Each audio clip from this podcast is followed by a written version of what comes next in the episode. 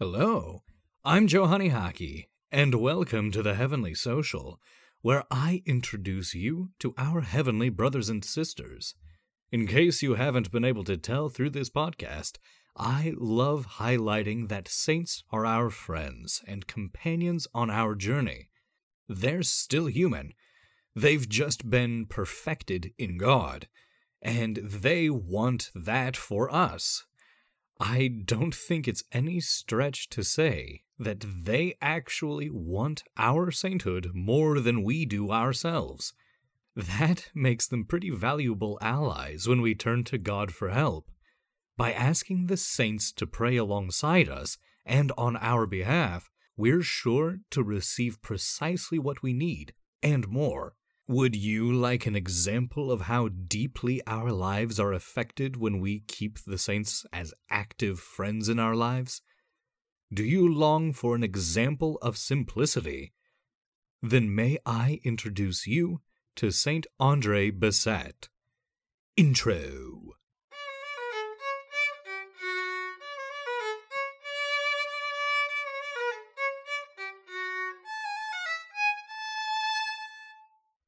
Let's get rolling here with a few facts about our friend. Saint Andre is the patron saint of family caregivers in Canada. His feast day is January 6th, and he's a fairly recent saint. He was beatified on May 23, 1982, by Pope Saint John Paul II, and he was canonized on October 17th of 2010 by Pope Benedict XVI. With that in mind, let's get to know Brother Andre a little bit better. He was born as Alfred Bessette on August 9, 1845, in the village of Saint Gregoire, which is about 30 miles southeast of Montreal. He was the eighth of 12 children born to Isaac and Clotilda Bessette and was so sick at birth that he was baptized right then and there by his father. I think it was predicted that he was really only going to live for a few days. But as you may have gathered by the existence of this story, that didn't happen. When he was six years old, though, his father died in a lumbering accident. And four years after that, his widowed mother contracted tuberculosis now, as her illness overtook her, she put up her children for adoption, all except for Alfred. She survived for two years until passing away when Alfred was 12 years old. When his mother had gotten sick, they had gone and lived with her sister and brother in law. And with these relatives, Alfred stayed upon her passing. His uncle was a farmer, but Alfred was so consistently sick that he was unable to help out. In fact, he couldn't even go to school. He could pray, though, and pray he did. It was commented that Alfred would spend the greater part of Sunday afternoons in the church in prayer. The priest, Father Andre Provençal, took notice and became the spiritual mentor of Alfred. Well, apparently, it was Father Provençal who introduced our young saint friend to a devotion to Saint Joseph, a devotion that blossomed into a beautiful friendship with the foster father of our Lord. When he was 18, he made his way from Canada to the New England area of the United States for several years, wandering from job to job. He maintained and strengthened his prayer and deepened his friendship with St. Joseph. He eventually made his way back to Canada and visited Father Provençal, who he had kept in touch with. Father Provençal happened to guide him right across the street to a new school, taught by the brothers of the order known as the Congregation of the Holy Cross. And wouldn't you know it? It seems this order happens to have a strong devotion to Saint Joseph. In fact, they were initially referred to as the Brothers of Saint Joseph. Father Provençal offered a letter to the order's superior, letting him know he was sending them a saint. And while the order was initially hesitant due to Alfred's poor health, the Archbishop, Ignace Bourget, stepped in and convinced them to accept Alfred after hearing his plea. Alfred professed his vows on August 22, 1872, and took the name Brother Andre in honor of the priest who had been his spiritual guide for so many years. Now, given that Brother Andre didn't have a formal education, he was assigned to be the porter of the College of Notre Dame, the one in Montreal, not the one in Indiana. The role of porter, though, he effectively was the doorman, or probably more aptly the greeter. But it's a little bit more than that. Brother Andre, since he couldn't teach, tended to the visitors and became something of the public face of the brothers there at the college. He was the first brother that visitors would meet and the last you know, when uh, when they left. So he met them at the door and it was at that door he remained for 40 years. He met everyone with charity, listened to them, and really encountered them and would take special notice of people who, especially weren't Catholic. He would almost uh, show them more charity in an effort to show them the beauty of God and of religion. And he encouraged everyone to develop a devotion to Saint Joseph. And in addition to this, he became very quickly known as a miracle worker. Yes, God began working through Brother Andre to perform miraculous cures. It began with the students there at the college, but word began to spread. And people, perhaps out of curiosity initially, began to seek him out. They would visit the college in order to meet this holy porter and be healed. As the years went on and scores of people sought the healing power of Brother Andre, he never failed to give credit for the cures to the intercession of Saint Joseph. So many people began to visit that they had to gather at the train station across the street. Though with so many sick coming to the college, there were many who were concerned, including Brother Andre's superiors, uh, public health officials, and parents of the students. And then, of course, you had the skeptics, the people who thought that all the healings were fake and simply considered him a quack and a nuisance. When the bishop, Bishop Paul Bruchesi, was approached by the order's superiors, he listened to the concerns and said in response that if the works are from God it will live. If not, it will crumble away.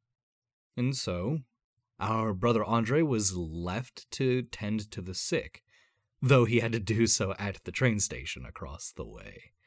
And sure enough, we can be pretty confident that it was from God because his works carried on, they lived on. Well, as I mentioned before, Brother Andre's devotion to Saint Joseph was strong. So strong, in fact, that he was struck with the inspiration to have a shrine built in dedication. With $200 he had saved up, Brother Andre was able to get a simple 15 by 18 foot chapel built in 1904, which opened on October 19th of that year and became the oratory of St. Joseph. In 1909, he was released from his duties as porter to become the caretaker of the oratory. Now, so many people were visiting and joining the congregation that the church had to be expanded in 1917. And in 1924, when Brother Andre would have been 79 years old, plans to turn the church into a basilica were enacted and construction began. He wouldn't see the completion, though, as he passed away on January 6, 1937, at the impressive age of 91. Incredible for one whose life was plagued by illness. The Oratory of St. Joseph was officially completed in 1967 and remains as a testament to a saintly friendship. It's reported that 1 million people filed past Brother Andre's casket before being placed in a tomb underneath the oratory's main chapel. Though his heart actually remains on display in a reliquary, which I think I understand was a request of his, uh, so that he might protect the oratory. And now you know St. Andre a bit better. His life speaks so highly to the virtue of simplicity. It's something that I feel pretty confident in saying has become even more difficult now than in his time. Yet, the importance of living simply remains. I think of the saying, we're in the world, but not of the world. Simplicity isn't living in poverty or even resenting material things. Now, yes, granted, Brother Andre, uh, being in a religious order, most likely took vows of poverty. But, from what I've gathered through examples such as Brother Andre, uh, to live simply is merely approaching life in the right context placing everything in the context of God's divine will. The effect of this is a healthy detachment from material things. So, hatred of material things is far too extreme to be healthy. That is the pendulum swinging in the opposite direction.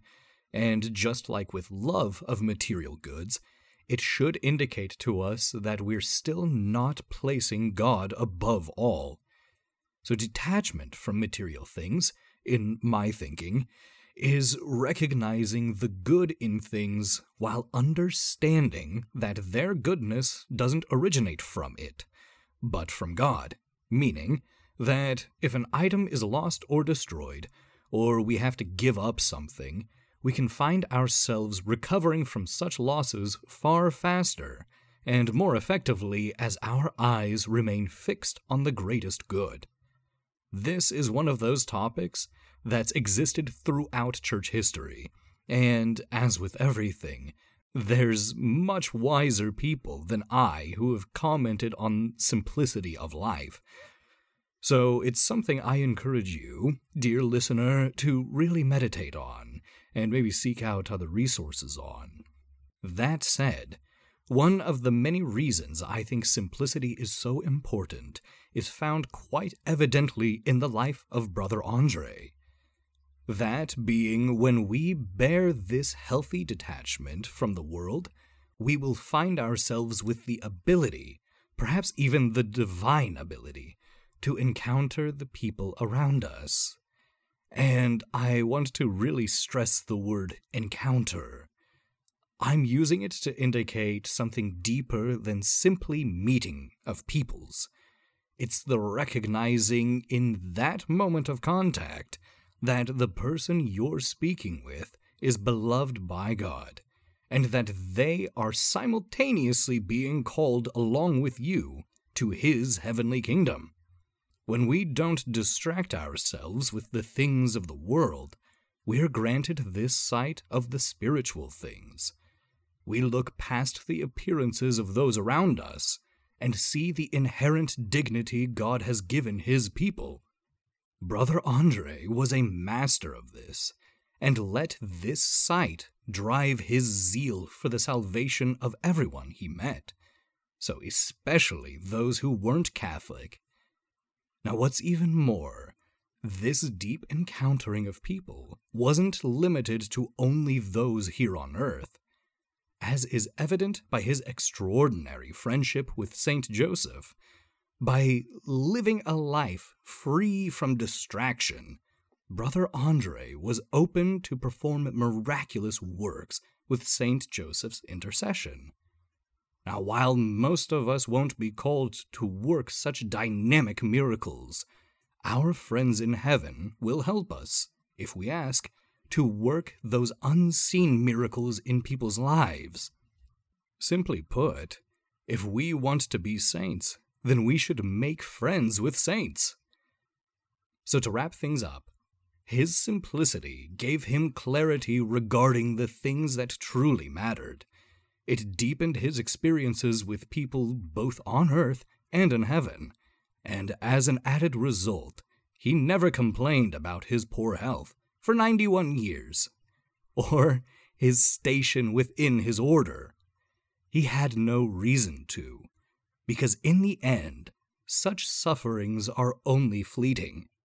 St. Andre Bessette, pray for us. And that does it for this episode. Live the simple life of faith, and one day someone might just tell your story. Outro.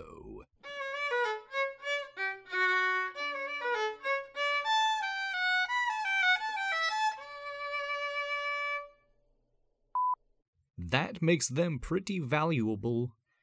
Valuable. That makes them pretty valuable friend. Hmm. Interesting. And what was I think I predicted. Oh.